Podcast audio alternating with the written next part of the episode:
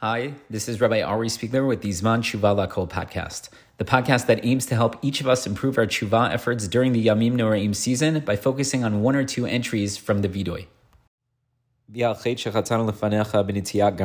And for the sin that we've sinned before you through haughtiness, we've acted arrogantly.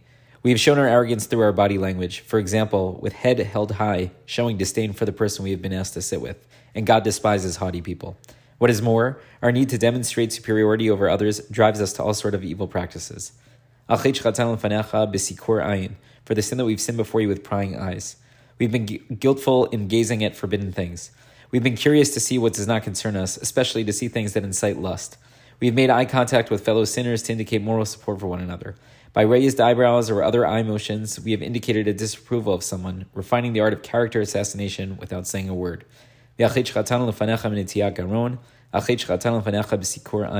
And for the sin that we've sinned before you through haughtiness, for the sin that we've sinned before you with prying eyes. That's it for today. Please take a moment to think about times when maybe you've fallen prey to the behavior that we discussed today. Can you think of specific examples? If so, take time to think about the damage that was done so that you can better feel genuine feelings of regret. Take time now or sometime today to articulate verbally what happened and how you regret that it happened. Is there someone with whom you need to make amends? Consider doing so. Consider reaching out and sharing with them what happened and how you regret that it happened. Ask for their forgiveness. How can you prevent these mistakes from happening again? What triggered this mistake? What can you do going forward to not let this behavior repeat itself?